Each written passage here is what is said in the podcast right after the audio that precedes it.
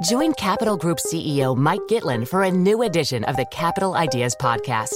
In unscripted conversations with investment professionals, you'll hear real stories about successes and lessons learned, informed by decades of investment experience. It's your look inside one of the world's largest asset managers. New episodes are available monthly. Subscribe wherever you get your podcasts. Invest 30 minutes in an episode today. Published by American Funds Distributors, Inc.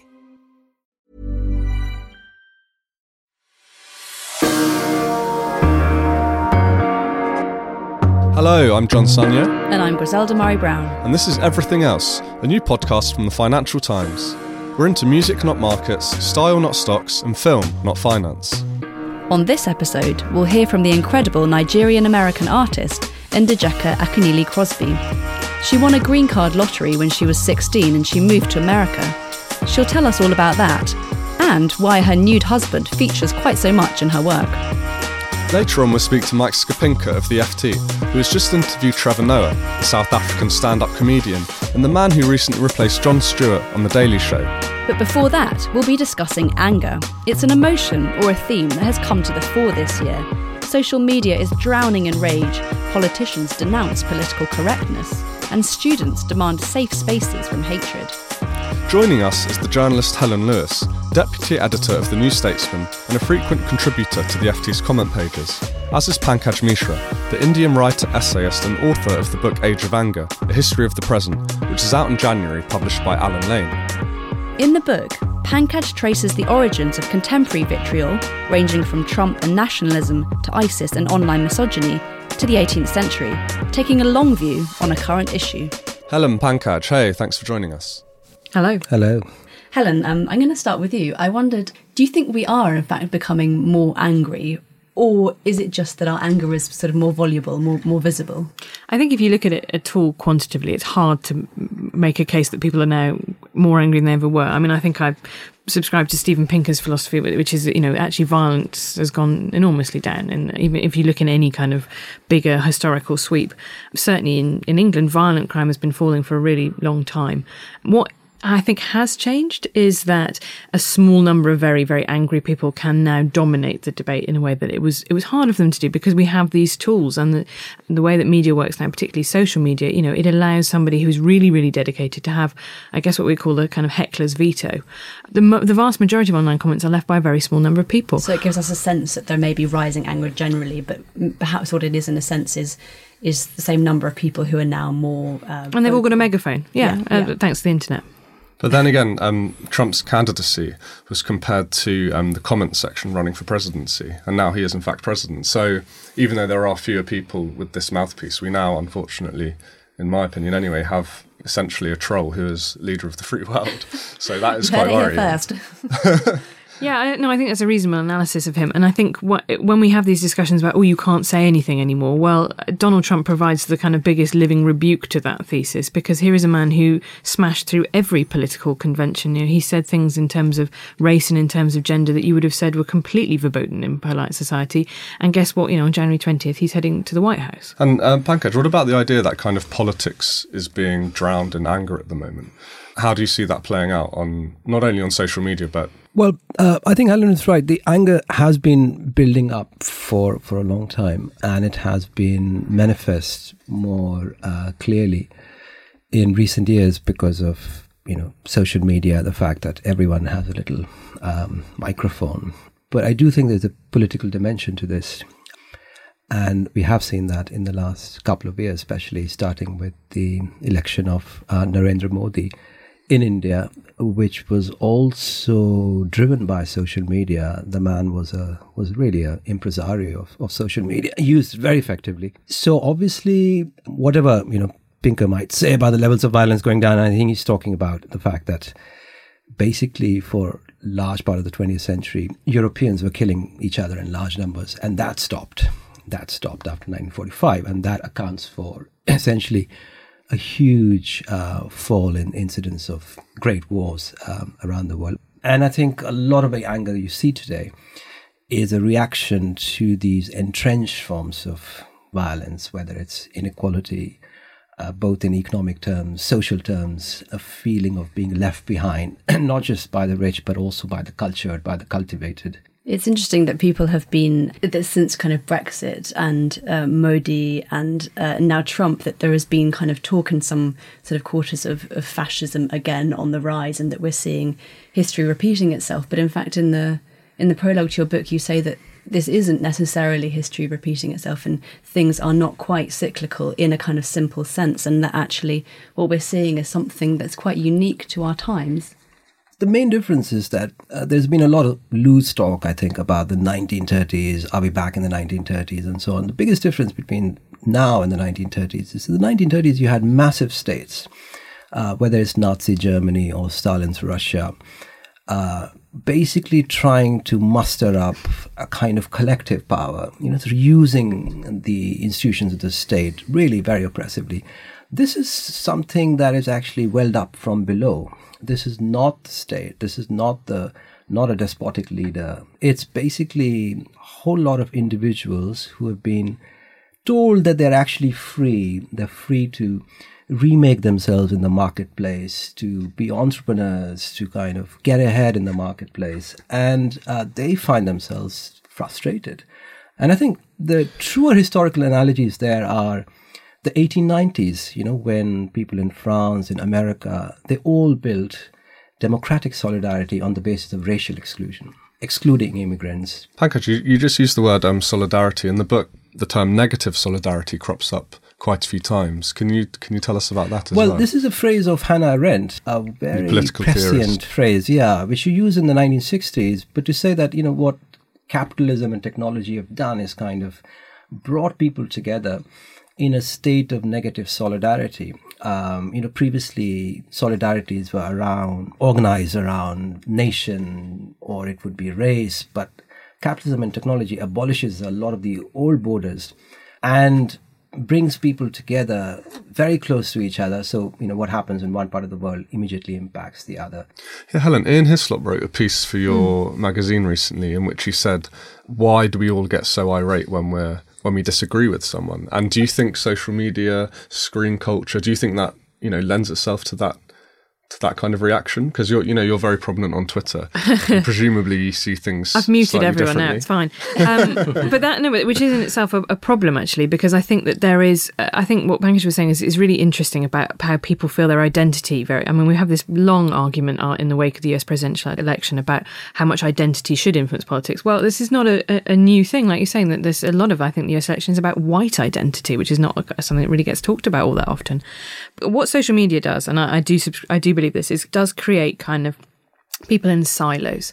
So if you move from a model where most people uh, make relationships and connections on a geographic basis, right? You live in a, a village or you live in a small town and you have to meet a, a, variety of different people of different ages with different roles in life, uh, you know, very often very different outlooks to you. Yes, people do cluster together. So you'll find that people in cities end up much more left wing, for example, whatever. But you do, you are going to meet much more people, maybe more people who are different from you. But on Facebook, you're going to know people who are very much like you, whose lives are very much like yours, whose demographics reflect very much yours. You know, there is not that kind of mixing that happens. And do you think this kind of privileging of, of identity and kind of sentiment, do you think that that, that, that can kind of make people more angry or at least feel that they can express that anger in a kind of place where people are, are likely to share that view. I think there's a there is, and this talks to what I was saying before about the very small number of people. Because if you, uh, you know, if you are in a kind of situation where people are using overtly racist epithets, that does signal very strongly to everyone else that they can do that and get away with it. You know, there is a kind of mm. broken windows theory of conversation, right? If you just have if some people are there doing it, then more people then will kind okay. of will see that that's yes, that's something that they can do. And what, what about just kind of on um, on a personal level? Do you think people are more angry on Twitter, Facebook these days?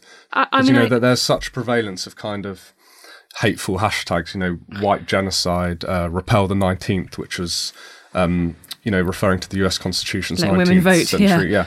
So I mean, I know recently the four four big technology companies for the first time agreed to share information with each other to try and shut down these you know hashtags, but You must come across them all the time, right? There's been a really vexed attitude to free speech from Silicon Valley, and I think you do. It is useful in this term to talk about Silicon Valley because it's both a place and it's a kind of an, an ethos, a sort of libertarian ethos that I think is very much created by graduate, primarily white, primarily young men, right, whose problems are not ones that's necessarily scaled to all of humanity. And I think that they worry about free speech in a very particular way. They they mostly worry about about free speech being restricted. I, I completely agree. I mean, I think they've they've come at it with this very narrow um, libertarian approach and just failed to take into account all the social and political implications of you know what they've been doing. Uh, which is essentially providing platforms for all kinds of toxic um, ideas and and and and, and ideologies. Um, so we need to you know rethink a lot of those lot of those issues. We need to do a lot of rethinking about free speech in general. And sort of it's about who defines free who speech. defines it, who defines it, and you know that old joke about freedom of the press is guaranteed to those who own one Hmm. uh, seems to be more and more you know uh, verified by the situation we are in. I was thinking about millennial activism and sort of campuses, and that's particularly, you know, been talking about sort of trigger warnings and safe spaces and the calls for these kind of things. And I'm wondering whether this sense that we don't hear as many kinds of voices as we did. Do you think that there's a there's a danger that particularly that our younger generation is becoming kind of intolerant of views that it doesn't agree with, or, or perhaps that's a defence against people who are just trying to say hateful things? I think it's both. And the trouble is that it's entirely possible to say one thing or the other. It's everybody just draws their line in a different place. Yeah. I mean, the sort of trigger warnings thing is is relatively confined to kind of liberal arts campuses, as far as I can see. You actually talk to a lot of academics who, who don't worry, but they do worry about the idea that difficult ideas are distressing to people. And actually you can't create that kind of pedagogical space where you know you say this is somewhere where we're just going to talk about the holocaust for example. And that's a difficult subject to talk about. It's very upsetting but that's something that we have to do. And what happens more generally when mutual respect in society seems to vanish somewhat? Well, this is what we're seeing today. I mean, I think this is the most disturbing phenomenon, you know, more so than the kind of headline uh, news of Trump's victory or Marine Le Pen doing well. It's the disappearance of civility from the public sphere. This is a lot of what your book touches on. And yes, and in sort of, you know, the fact that if we cannot find a common space in which to discuss, talk about, you know, how to make our societies more equal, more just, how to ensure rights for the disenfranchised, uh, for the left behinds. If you cannot have a discussion about that, then the basic premise of democracy, and democracy is the defining project of the modern world, that is basically totally undermined. So where are, I mean, this is my question. You know, I don't think we are heading towards a third world war, but we are heading towards something that we haven't really, you know, seen before, which is essentially civil society disintegrating. We are sort of seeing the disappearance of um, sovereign authority of the nation state. Various other forms of authorities have kind of disappeared, and it's now like you know, guy with a Twitter account against other guys with Twitter accounts. How do you both stay calm? Pankaj, it took you 45 minutes to travel one kilometre in a car today. That must have made you slightly angry, no? It did, and then I became very self-aware, and also realized that maybe you know, self-awareness is something that is actually missing. For me, it's really about about making sure that my offline life is as important to me as my online life, and and you know that's that is difficult. And uh, again, it speaks to the way that we live now. You know, It- You can't mute people offline, though, Helen. You one day the dream. no, but I mean, your ears. if you live in a city now and you've got a relative a, a, a professional job, then you've got an, what maybe an hour long commute at either end of what is already a decently long workday. Actually, in that situation, it becomes much easier to to have all your primary interactions with your friends and your family online, and that's something that I think we probably need to again we need to rethink. Real life relationships, I find, is, is unfortunately more satisfying than than uh, only living on the internet. Twitter trolls, please take note. I mean, this is something perhaps just just to end. Everything we've been talking about and all I've been reading about anger has, has felt very negative. And I wonder actually, is there anything that's kind of good about anger? It, obviously, violent protest has at, cer- certain times throughout time been a kind of force for change and a force for good. Yeah, anger. No, but being anger, anger is ang- not. angry doesn't make us feel something good. should make you angry. I don't think that would any of us would would agree with that. I think well, maybe the argument that we're making is more about the fact that if you're angry about everything, then everything has kind of equal value. And Yeah. and one of the things I think will be really important going forward is to keep a sense of anger and not accept things. You know, if you have a, a US president who does as he looks to be, destroying protections that have been placed for 200 years, then yes, you absolutely should be angry about that. You know, my, my feminism is driven entirely by anger that I don't want to accept the world as it is, but it's, there is unproductive and unproductive anger. I think anger is liberating um, only if it leads to a profound feeling of shame and self-loathing, uh, which was, by the way, the case when I was coming in this taxi. Um, exchange a sharp word with the taxi driver, I was kind of overcome with self-hatred. Like, you know, I'm unloading my own frustration on this poor fellow who's been working long hours, you know. But I felt much better after that moment of self-loathing. So I think if, if that is a dialectic, then anger is okay. Okay, well, Helen Lewis, Pankaj Mishra, thank you very much.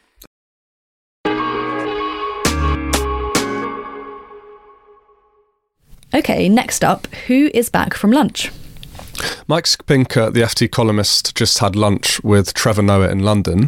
For anyone who doesn't know, and I know you do know him because you yep. love him, uh, Trevor Noah is one of South Africa's biggest exports. He's the boy who grew up in a township and made it big in the US by hosting The Daily Show, which is one of the biggest or probably the most influential satirical news TV program in America. And he succeeded Jon Stewart.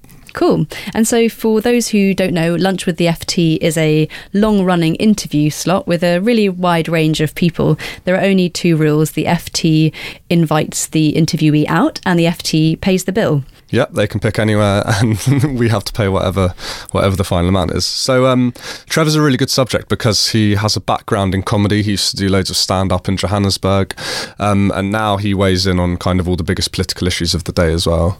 Yeah, I mean, he just had he just interviewed Barack Obama this week in the White House. oh, House. that was so cool. It was an amazing interview. There was a Big really moment. lovely big moment, definitely. There was a lovely rapport between them. Yeah, they were kind of like they had a real brotherhood moment, didn't they? Yeah, it was this lovely moment where um, Barack Obama touched Trevor on the arm, and it was like, yeah. It, yeah, it, felt, it, was nice. Felt big. Felt, felt big, big, and important. It felt big and it felt sad. Anyway, okay, uh, let's give Mike a call.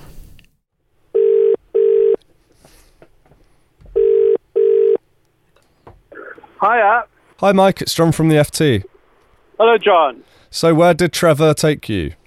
So, he took me to a fairly unpretentious Chinese restaurant in Soho called Dashan, which is uh, a place that he, he likes very much because it was uh, really where he started out in international comedy, the Soho Theatre, the Comedy Store, places like that where he really first began to make a mark outside South Africa. Okay, and what did you guys eat? Uh, well, he sort of told me he was going to eat all sorts of absolutely exotic food. Uh, in the end, I have to say, it was sort of fairly normal. He ate pig's trotters because he said that reminded him of the kind of food he ate in South Africa. Uh, I had a preserved duck's egg, which I thought was uh, a bit over adventurous for me, and then uh, just a chicken dish. So uh, we ate, I think, fairly normal London Chinese food. okay, and um, was he was he funny? Was he as funny in person as he was on stage? Uh, he was engaging, but um, like a lot of um, comedians, a lot of very funny people, he's actually quite serious in person. He's a he's a deep reader and a deep thinker. Oh, why are comedians never funny? Um, and also, um, what about his background? You're from South Africa as well, so I guess you, you spoke to him about that, right? I did, although I should say I, I left South Africa a good number of years before he was born. Um, he was born at a very interesting time. He was born in South Africa in the years before apartheid was breaking down. And his background really forms the basis of his comedy. He's the son of a black South African mother and a white Swiss father. Uh, it was illegal for them to have him at the time, which is why his uh, comedy act and his new book are both called Born a Crime, because that's uh, exactly what he is. Okay, Mike, sounds great. I look forward to the piece. Okay. Thanks. Thanks. See you soon. Bye bye.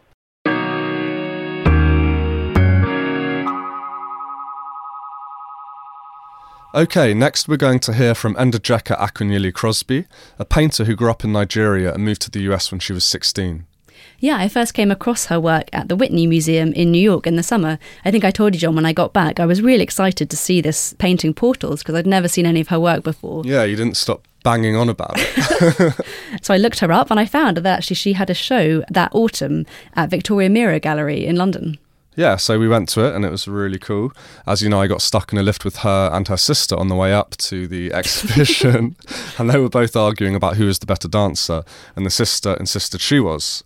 Anyway, so I digress. When you leave the lift, though, one thing you're really struck when you see all her work, especially multiple works in one big room, is how well, one, how vast they are, how colourful and vibrant they are, and also the way she plays with collage, layering kind of lots and lots of different types of images on top of each other. Yeah, there are lots of photos that she's collected from Nigeria, from lots of kind of fashion magazines and kind of gossip columns, her friends on Facebook. She takes pictures from them. They're not necessarily even events that she's been to, but she says in the interview, which we'll hear in a minute, that these are kind of scenes which are recognisable to her in, mm. on some level. When we entered that room, I was kind of struck by how colourful and vibrant they all are. But like her work is actually a lot of it's quite serious, isn't it? She yeah, she's dealing with some pretty big themes. I mean, yeah. they sort of look like these quite sort of gentle, quite quiet, kind of domestic interior scenes, sometimes with no people in them, sometimes kind of family members sitting around. But actually, they're really kind of getting to the heart of things like, you know, racial and gender politics, cultural appropriation. I think a sense of dislocation as well, like sort of where is home? What does that mean? Hmm. And it's quite unusual, isn't it, to see.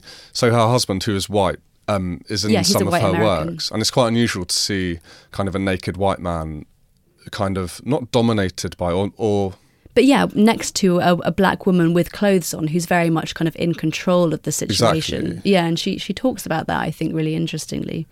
So yeah, I mean she's great. She puts black female experience center stage, which is you know something that obviously has not happened in in art history. Yeah, especially not in you know the, you know the idea of like the fusty art gallery she totally turns that on its head yeah. which is pretty pretty refreshing. So here's Njideka Akunyili Crosby telling us her story in the studio.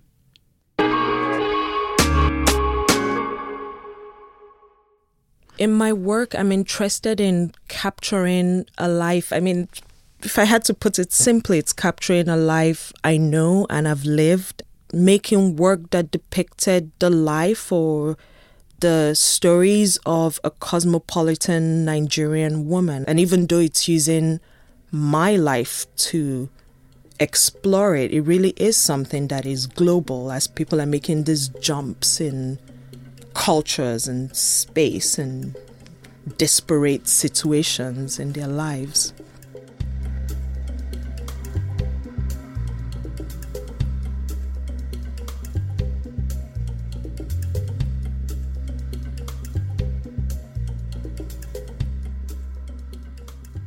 The work is figurative. It's a hybrid of painting and drawing and printmaking. I try to um, marry or clash a lot of disparate elements together. So there is a tension from different things coming together.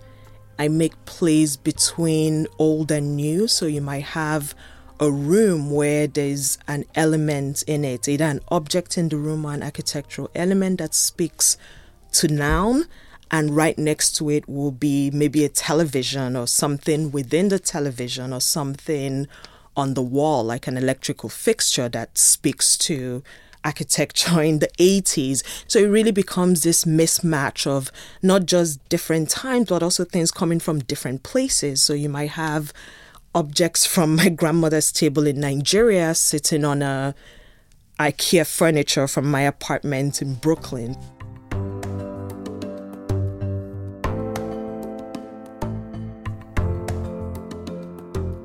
I was born in Enugu, which is a town in eastern Nigeria. It was a former coal town, and over the years, a lot of industry left it. So it was quite small, quite provincial.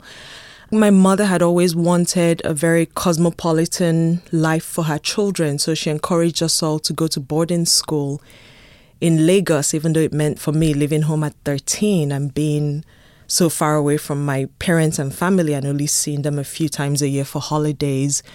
And then she um, applied for the green card lottery for the whole family, and she won it.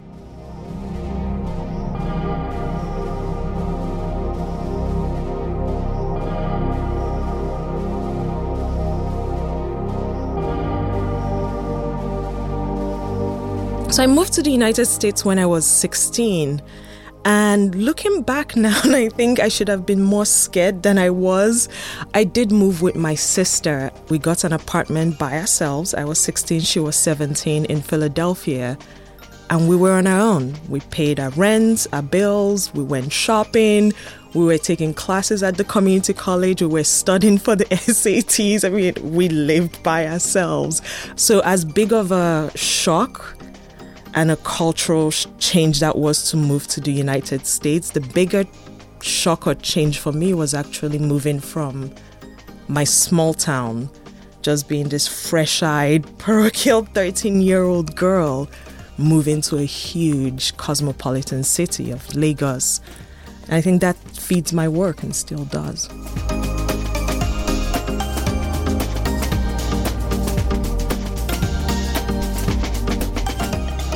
Starting my second year in grad school up until today, one of the more recent works I did went back to the couple piece has been this image of the Nigerian girl with the white American man. Based on my marriage, it was an easy in or an easy way for me to begin to explore what I was interested in. So I was using these two characters, me and Justin, almost as a way to literally and figuratively like project all these other things onto. Being with Justin was what cemented my connection to the United States. In marrying him, I became like truly American.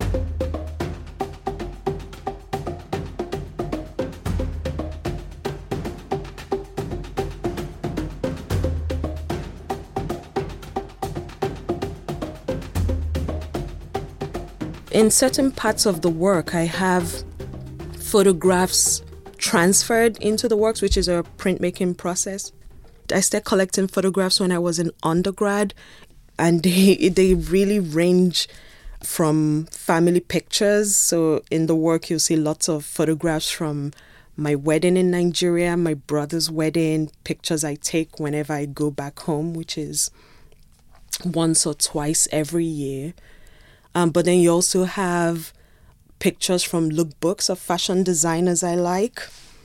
There are pictures from Nigerian society magazines.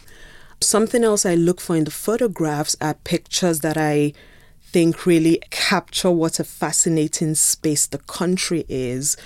It's a very complicated space in that we used to be a British colony till 1960, and even though we're not anymore, and I spent my whole life in an independent Nigeria, you still see evidence of a British presence. And I mean, something like a lawyer still wear white wigs. So that's a kind of photograph I will use.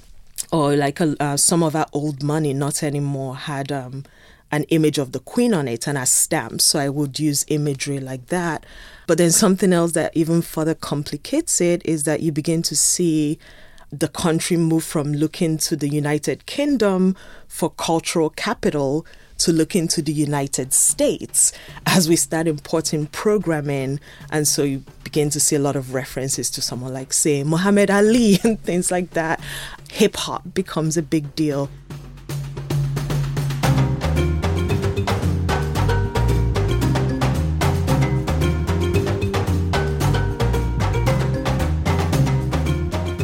So, in some of the social scenes I've done, it's a group of Nigerians, sometimes me with my family, sometimes it's a made up group, but based on a coming together of my family members, and Justin is present in it, and he really stands out because he's the only non Nigerian or non person of color in the scene.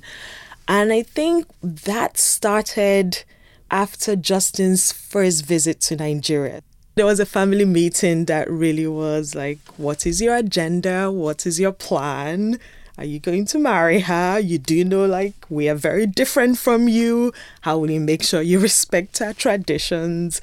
Um, and it got really intense very quickly.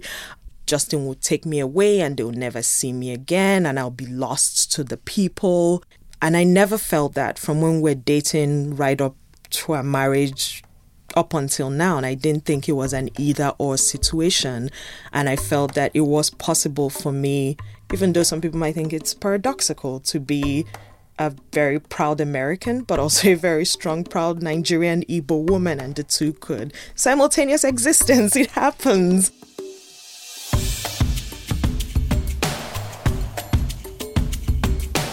I've always been interested in making images I wanted to see but I hadn't seen the male body is incredibly beautiful. Towards my final year at the Pennsylvania Academy was when I started doing drawings of Justin um, either undressing or getting into bed or in various states of undress lounging around the, the house which is really what people do at home. It's really shocking how much people walk around with very little clothes on. And I wanted that like intimate glimpse into someone else's life. And I think it was at that point that my interest in making something for my gaze or the female gaze, but mostly my gaze was born. And that's when I really started thinking about the sensual, sexy drawings of Justin. I felt I was also interested in images of a woman of color with a white man in a very loving, consensual relationship. And I feel if you look at the work, I'm very deliberate in the posing of the couples. The woman is always in a position that makes it clear to you that she has full agency and chooses to be in that situation.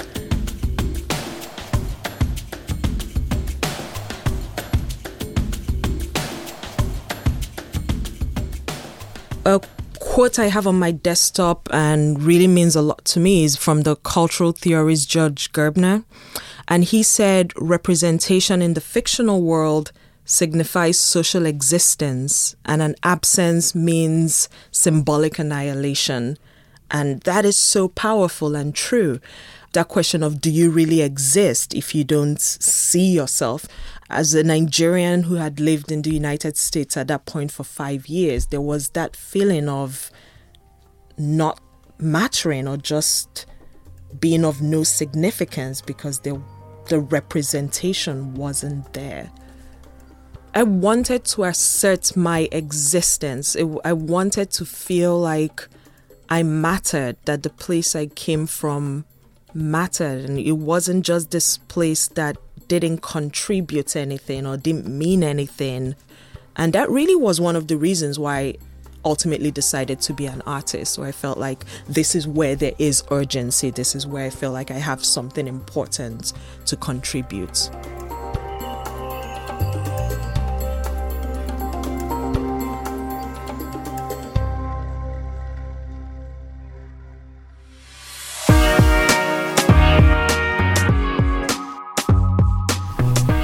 If you're in New York, definitely go and check out Njideka Akunyili Crosby's work, Portals, at the Whitney. It's on in a show called Human Interest until February. You can also read an interview with her. She's one of FT Weekend magazine's Women of the Year, along with Theresa May, Simone Biles, and Bake Off star Mary Berry. Go to ft.com slash woman 2016. To read Michael Skapinker's Lunch with the FT with Trevor Noah, also visit Life and Arts online. Everything else is produced by Chica Airs. We've been Griselda Murray Brown and John Sunyer. Our music is composed and produced by Fatum. Please let us know what you think of the show.